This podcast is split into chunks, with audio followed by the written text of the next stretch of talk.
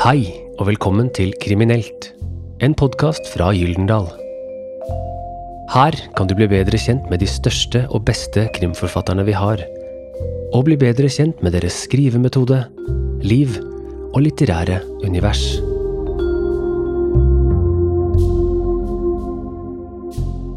Camilla Läckberg er Sveriges store krimdronning.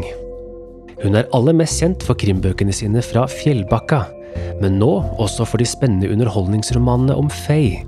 En kvinne som blir bedratt og utnyttet, men som tar kontroll over sin egen skjebne. En dramatisk beretning om svik, oppreising og hevn. Hør henne i samtale med Trude Teige, som er journalist, forfatter og president i Rivertonklubben.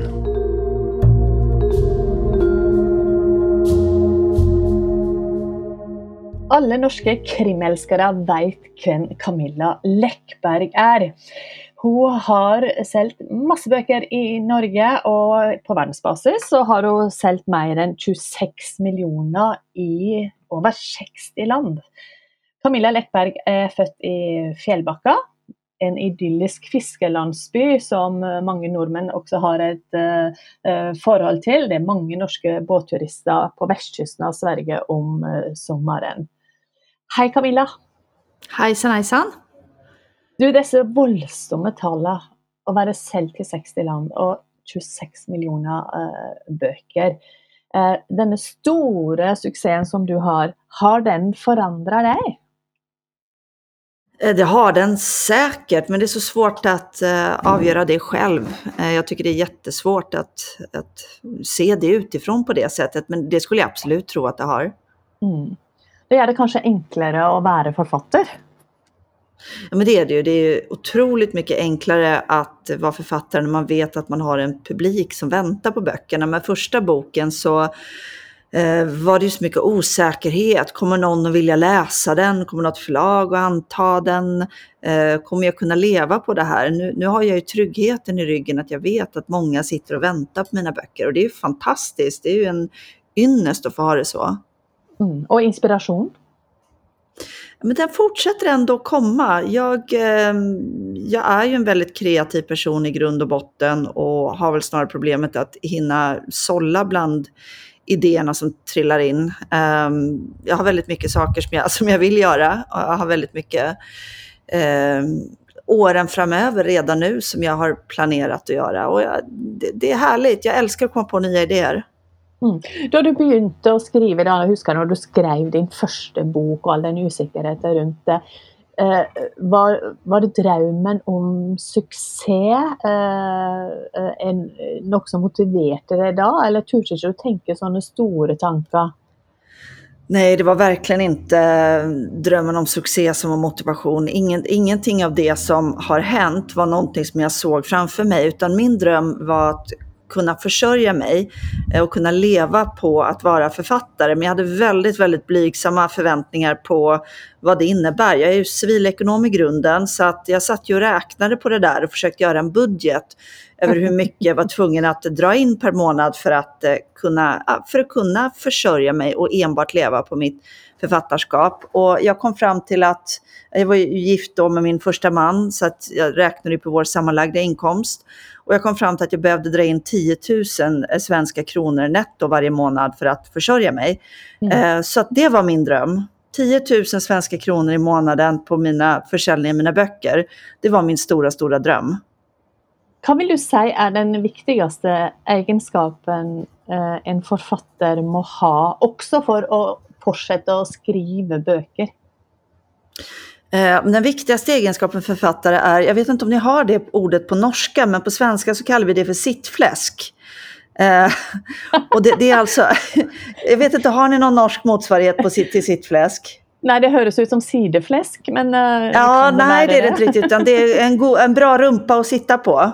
Ja, nettopp det är, det är väldigt, väldigt många som vill bli författare men inte nödvändigtvis förstå vad det innebär och hur många timmar det är man måste sitta still på stolen och kunna disciplinera sig och göra det. Jag har um, en favoritbok om skrivande av en av mina favoritdeckarförfattare, Elizabeth George. Hon har skrivit en fantastisk bok om skrivarna som heter Skriv på. Och i den har hon ett citat som jag ofta citerar, när hon säger att A lot of people want to be authors but they don't necessarily want to be writers. Um, Akkurat. Och det håller jag väldigt, väldigt med. Man måste ha bra sittfläsk. det är ett väldigt gott uttryck. du, uh, um, la oss eh, snacka lite om um, hävn. Ja. Hävn som motivation. Det är ju uh, ofta ett motiv i många krimböcker. Uh, men i dina två sista uh, böcker, Guldbure och Vingar av uh, så handlar det särdeles om kvinnor som tar hämnd. Och där man som läsare också förstår att de har ett behov för att ta igen. Är det riktigt? Ja, alltså hämnd är ju någonting som är väldigt primitivt och vi människor har ju varit fascinerade av hämnd i alla tider. Jag menar redan i Bibeln, i Gamla Testamentet, så, så pratar man ju mycket om hämnd, öga för öga, tand för tand. Eh, så att det är någonting som alltid har funnits med oss i mänskligheten, men det är ju inte riktigt socialt accepterat längre. Det finns inte utrymme för hämnd i vårt samhälle och det är därför jag tror att det är en av anledningarna till att vi tycker det är så otroligt fascinerande att läsa om det i litteraturen. Mm. Och hen är eh, motivet för denna serien, eller motivet i serien om eh, fe, alltså Guldbure. Och Vingar och sölv som är ute i Norge nu i höst. Och säkert många som kommer till att köpa den och läsa den akkurat som de gjorde med Guldbure. Kan, kan du säga något om idén och tanken bak dessa två böckerna som är väldigt annorlunda än Fjällbacka-serien? Ja, alltså de är ju väldigt olika Fjällbacka-serien. Fjällbacka-serien är mycket mer ja, myspys, som vi säger på svenska. Den är mycket mer koslig. Mm. Um, medan Fej-böckerna är mycket mer brutala, hårda, det är mer våld, det är mer sex. Um, det är mer glitter och glamour. Det är inte så mycket vardag som i Fjällbackaböckerna. Men det är det som drog mig till dem också. Jag har saknat väldigt mycket en typ av litteratur som var väldigt populär på 80-talet när jag var tonåring. Och det var fantastiska böcker som handlade om just hämnd och glamour och sex och det var ofta kvinnor i huvudrollen, kvinnor som tog över hela eh, Enterprises och åt män till frukost medan de bar Chanel doing it. Och böcker som Sidney Sheldon skrev till exempel, Jackie Collins är ett annat författarnamn. Så och förstår ni vad det är för, jag pratar, ja, och Faye Weldon. Mm. Så att det är också min lite hyllning till den typen av litteratur. För att den, den har försvunnit och jag förstår inte riktigt varför. Och jag sörjer den och saknar den.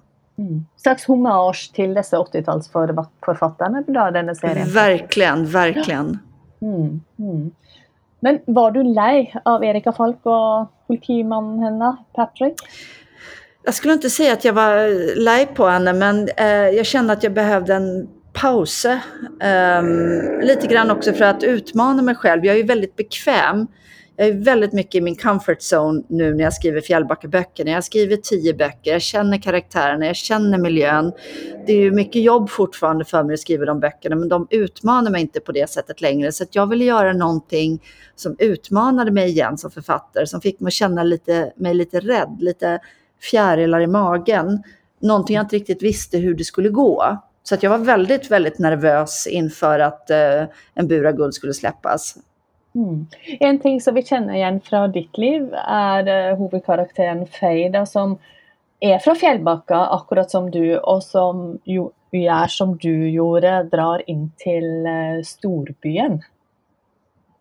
Ja, det finns ju en del paralleller mellan mig och Fej, även om de inte är vi, vi, är mer olika än lika om man säger så, men, men vissa saker hämtar jag från mig själv och det gör man ju alltid som författare. Och jag hade ju inte tänkt ha med Fjällbacka i den här boken. Eh, men det, när Fej skulle komma från en liten småstad någonstans i, fjäll, i, i Sverige så kändes det nästan det kändes löjligt att välja något annat än Fjällbacka. Jag känner ju Fjällbacka. Mm. Så att eh, det finns absolut en del likheter, men eh, hon är också någon slags idealbild för mig det som jag, jag önskar att jag var. Mm, mm. Eh, det är en, eh, dette miljøet som du beskriver, och som du snackar om här nu med alla dessa märken. Det är dyr champagne, det det är väldigt sånn upper class-miljö du beskriver från Stockholm. Finns det miljöer? Är det så i Stockholm, i delar av Stockholm? Oh ja, den miljön finns eh, definitivt i, i Stockholm. Eh, och jag får ju gästspela i den ibland. Jag har vänner och bekanta och i olika sammanhang så blir jag ju inbjuden ibland att gästa den här miljön. Men där är ju, och jag, är all, jag har alltid varit väldigt, väldigt fascinerad av den för att det finns så mycket, det är en sån sluten grupp. Det, det är till och med så att inte ens nya pengar är okej. Okay. Att bara ha pengar räcker inte. Du ska helst ha gamla pengar som du har ärvt. Det är den allra högsta eh, skiktet inom den kretsen. Eh, och jag är oerhört fascinerad. Det finns väldigt mycket koder som visar om man tillhör eller inte. Jag gör fel direkt när jag tar av mig skorna när jag kommer hem till någon i de kretsarna. Man ska skona på. Det är väldigt viktigt. Jag tycker det är jättekonstigt, men det är väldigt viktigt. Mm. Eh, du nämnde att det också är mycket sex i dessa böckerna. Alltså det, det där koselig, trevliga Fjällbacka-miljöet är, är ju lite borta. Det är bytt ut med eh, ett helt annat miljö i Stockholm. Och denna, eh, dessa rå är ju sån att jag satt nästan och rödmade när jag las där. Blir du glad ja, för att höra det? ja, det, det känns som att jag har lyckats då i så fall. Men jag var, jag var jätterädd för att skriva sexscener. Jag har ju undvikit det hittills i väldigt stor utsträckning i min, min karriär. Just för att jag tycker att det har varit lite, lite pinligt och också väldigt svårt. Jag har en enorm respekt för svårigheten i att skriva bra sexscener. Och sexscener som inte är bra skrivna, vi har ju läst många sådana allihop här genom åren, eh, de blir ju så väldigt, väldigt dåliga. Um, så att jag, jag, tog mig an det som en stor utmaning. Um, och det som är väl min största problem just nu är att min mamma insisterar på att kalla de här böckerna för sexböckerna. Jag försöker desperat få henne att sluta. Mm. Men du är fullt på höjd med 50 shades här alltså i delar av boken. ja, men jag tänkte att ska jag göra det ska jag göra det ordentligt. Då ska jag ta ifrån tårna. Du, uh, hur vill du beskriva Faye, huvudkaraktären din? Alltså Faye är lite grann som jag skulle vilja vara. Hon är cool, hon är tuff. Hon börjar ju inte på det stället i boken utan hon börjar ju på ett väldigt lågt ställe. Och det fanns en poäng i det för mig att jag vill visa att det är inte bara svaga kvinnor som bryts ner utan även starka kvinnor bryts, bryts ner. Men framförallt så är, för mig är Faye en survivor. Hon är en sån som överlever alltid i alla miljöer till alla pris. Mm. Ibland även genom att göra hemska saker, men eh, hon gör det som krävs för att överleva. Du är eh, grundläggare av något som heter Invest in Her. Eh, ett investeringsselskap som investerar i produkt och tjänster som, som då styrker kvinnor och kvinnliga ägarskap. Och du, du önskar ett mer likestilt förrättningsliv, är det det som är idén? Ja, eh, jag har ju en bakgrund i business så att för mig är det väldigt naturligt att, att följa utvecklingen inom det likväl som att jag är väldigt intresserad av frågor om jämlikhet. Och i Sverige och säkert i Norge också skulle jag gissa så är det så att, att kvinnor får en väldigt, väldigt, väldigt liten andel av investeringskapitalet. Medan manliga investorer får den allra största majoriteten. Och eh, jag var väldigt upprörd över det och kände till slut att men jag kan inte bara gå och vara upprörd och prata om det, jag måste göra någonting praktiskt. Och ur där så startade jag min affärspartner eh, Invest in Her för att främja kvinnliga entreprenörer. Hur är det något galt att vara hemmafru? Nej, eh, det är någonting som jag är väldigt noga med att eh, framhålla när jag pratar om de här böckerna. Att det är inte så att jag tycker att det är fel eller ett dåligt jobb eller ett dåligt val att vara hemmafru. Det är ett av de tuffaste jobben i världen skulle jag säga. Jag har panik efter sommarlovet här och längtade till skolstart att mina barn skulle börja. Jag skulle inte klara av att vara hemma. Men det man måste göra då, eftersom det är oftast kvinnan som stannar hemma, det är att eh, ändå ta ansvar för sitt eget liv och sin egen situation. För att genom att du väljer att vara hemma så lägger du ditt liv eh, och makten i händerna på någon annan. Och du måste tänka den här tanken att, men vad händer om? Vad händer eh, ifall han lämnar mig om 15 år, om 20 år och jag inte har någon utbildning som är aktuell, jag har inte jobbat på länge, jag har ingen CV. Henrik? Eh, och, och vad, vad gör jag då? Och det är ett ansvar som eh, vi kvinnor måste ta om man väljer det jobbet. Mm. Ser du på dig själv, eh, eh, du är ju författare självsagt, men tänker du på dig själv också som en förrättningskvinna, businesswoman? Oh ja, jag har alltid eh, tänkt på mig själv som både författare och businesswoman. Som sagt, jag har ju en bakgrund som civilekonom. Jag hann jobba ett antal år som civilekonom inom marketing. Så att för mig har det varit väldigt naturligt att det går hand i hand. Jag, har ju, jag driver ju en affärsverksamhet också. Eh, ett ganska stort bolag som jag är ensam i, även om jag har ett team runt mig. Så för mig har det varit otroligt eh, naturligt att eh, tänka på mig som både och. Vad är eh, Lyckoviken? Lyckoviken är en tv-serie som jag har skapat och som har premiär i oktober i Sverige. Och eh, den skapade jag för att, jag vet inte om man kallar det såpa på norska, jo, den typen av soap mm. opera. Ja. Mm. Och det var ju väldigt, väldigt populärt för ett antal år sedan, för 10, 15, 20 år sedan var det oerhört populärt i Sverige, jag tror i Norge också. Ni hade den där hotell, vad heter de, hotell något? Hotell Caesar, ja, till exempel. Och de är ju underbart härliga och cheesy och too much och over the top och det är hämnd och otrohet och kärlek och svartsjuka. Och de har försvunnit i Sverige. Mm. Och varit borta i minst ett decennium och jag saknar dem. Och då tänkte jag att ja, men då får jag väl skriva en egen. Um, så det är en uh, ny modern svensk uh, såpa som kommer i oktober. Mm. Och så må du berätta om uh, Villa Lumos. Ja, det är ett eh, hus som jag och min man har köpt här under sommaren och som vi fick till, nyckeln till nu i fredags. Och det är ett rejält renoveringsobjekt kan jag säga. Det kommer ta oss ett år att få det i bobart skick, men vi ser så mycket fram emot det. Och vi har döpt det till Villa Lumos efter Harry Potter. Eh, vi är Harry Potter-fans i den här familjen, vi är nördar i den här familjen, både jag, barnen och maken. Mm.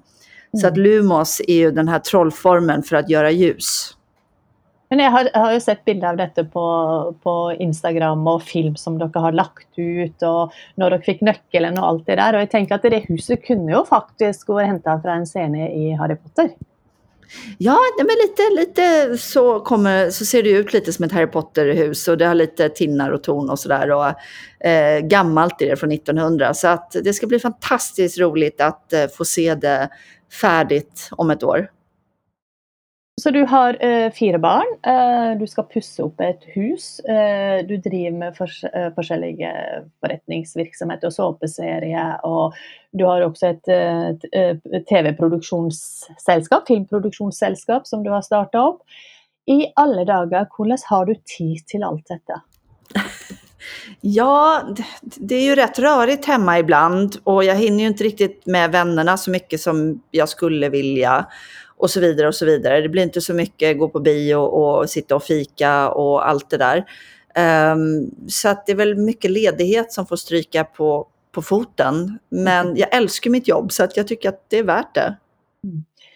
Du eh, deler raust om hverdagslivet ditt, og også det livet som er mer glem, både med og uten sminke på rød løper og på kjøkkenet osv. Uh, Eh, med deg som følgere, f.eks. på Instagram. Uh, og det er mange bilder av uh, deg, også av mannen din og, og barna dine. Er, har du en tanke bak det? Er, det? er det en del av imagebygginga di? Nej, det är snarare så att jag, eh, när jag började skriva, när jag blev författare, så eh, det är ju, vad kan det vara, 17 år sedan blir det väl, eh, så eh, tyckte jag att författare var så Alltså de var så svåra att komma åt. De var helt ouppnåeliga, mytiska figur, figurer. Man visste ingenting om deras privatliv. Eh, jag ville visa att författare också är så här vanliga människor. Jag ville visa att en vanlig småbarnsmamma kunde bli författare. Och då började jag dela med mig av mitt liv i en blogg som heter Deckarmamma. Eh, mm. Och jag ville vara tillgänglig för mina läsare. Det var det som var min grundtanke. Och den har levt kvar med mig alla år. Jag har ibland tagit mig en funderare över den i och med att jag har blivit allt mer offentlig för varje år som har gått och mitt liv har blivit väldigt mycket ja, material för skvallerpress och så vidare. Även i Norge noterar jag ibland. Ja. Men eh, jag, jag, kommer hela tiden fram till att det är värt det. Jag tycker om att ha den här kontakten med mina läsare. Mm. Jag ser ju att du får, får ju många väldigt trevliga och hyggliga kommentarer uh, när du lägger ting ut. Men händer det att när, du, när kommentarerna inte är så hyggliga, att du tar igen? Oh ja, ja men det gör jag. Eh, eller snarare så statuerar jag exempel. Om det är någon som lägger ut något väldigt, väldigt oförskämt till exempel under eget namn och öppet så händer det, har det hänt ofta att jag har lagt upp det, den kommentaren och satt ljuset på det. Um, och de blir ju alltid väldigt irriterade och då försöker jag förklara det här för dem att om man uttrycker sig på ett offentligt forum under sitt eget namn så får man också stå för det man säger. Man kan mm. inte bli förbannad då för att det faktiskt uppmärksammas. Mm. Det, är, det är vuxna människor som har väldigt svårt att förstå det. Ja, tänk det. Det är väldigt bra. Men um, som för exempel detta med Pollys hår. Vad är det med Pollys ja. hår? Ja, men det är ju så här, man får ju under hela tiden som jag varit mamma, vilket är 18 år i nästa vecka, då fyller min äldsta 18 år, så har jag ju alltid i min offentlighet fått väldigt mycket goda råd av andra mammor som jag inte har bett om. Om allt, verkligen från som, sömn till mat, till hur man sköter barnen. Och nu då, ett, Polly har ju ganska vilt hår, hon har ärvt efter sin pappa, som är nästan omöjligt att ha kammat och är fyra år och står på huvudet och snurrar och leker. Eh, och då var det, började jag få liksom kommentarer från mammor som påpekade att jag borde kamma hennes hår ibland. Eh, och till slut blev jag ganska irriterad över det och så gjorde jag ett inlägg då där jag talade om för dem att, att barnet mår alldeles utmärkt, tack så hemskt mycket. Och att sina åsikter kan de säga ner i en burk, sätta på locket och sätta det långt in i skafferiet. Du är ju bemerkelsesverdig öppen, vill jag säga, för du är ju upptagen av att inte bara visa fram uh, den vällyckade Camilla på ett vis. Nej, alltså jag tycker lite grann att många människor som är i offentligheten visar ju bara upp Eh, det bra, det vackra, det tillrättalagda, det är väldigt mycket yta, det gäller både hem, det gäller utseende. Och jag tycker att det ger en ouppnåelig bild av hur livet är och ska vara. Ehm, många människor tror ju då att oj, så där skulle ju livet vara, det är så där det ska vara. Men jag tycker om att visa om att jag har också kaos, jag har också dagar då jag ser ut som skit. Det är inte omslagen på veckotidningarna som är mitt rätta jag, utan det är rufset i håret på söndagmorgonen. Mm. Och jag gillar den kontrasten, att kunna dela både glitter och glamour och min vardag. Jag lade märke till en eh, kommentar som du la ut för en tid sedan som jag tänker eh, många kvinnor vill applådera din ärlighet där du skriver att du inte trivs så väldigt gott med dig själv på grund av dina stresskilo, att du ja. kämpar med uh, självkänslan och gamla idiotiska tankedemoner. Det är ja. väldigt ärligt. Ja, och det, de där inläggen, det tar emot att skriva. Eh, mm. Det gör det verkligen. Jag tycker inte om att visa mig på bild eller tv nu. Jag försöker undvika det. Eh, men jag tar ett djupt andetag och gör de här inläggen emellanåt. För att mm. just att det är så otroligt viktigt att dela det och jag får så mycket reaktioner från andra kvinnor som skickar meddelanden till mig och säger att det är så vansinnigt skönt att höra att någon annan också känner så. Netto. Och speciellt någon som är offentlig och som skulle kunna lägga upp en yta som ser väldigt, väldigt lyckad och tillrättalagd ut. Mm. Att även vi kämpar med, med de här sakerna. Camilla, har du några förebilder? Alltså enten som författare men också som businesswoman? Eller människa? Oj. Um, Ja, alltså. Jag har ju väldigt, väldigt många kvinnliga kollegor som jag tycker väldigt, väldigt mycket om. Men eftersom jag är på tråden med er från Norge då, så måste jag ge en hyllning till en av era kära kvinnliga deckarkollegor som har blivit en väldigt god och kär vän till mig och det är ju Unni, Unni Lindell. Ja. Som Da har, vi är en felle, fantastisk. da har vi en felles, da har vi en felles venn.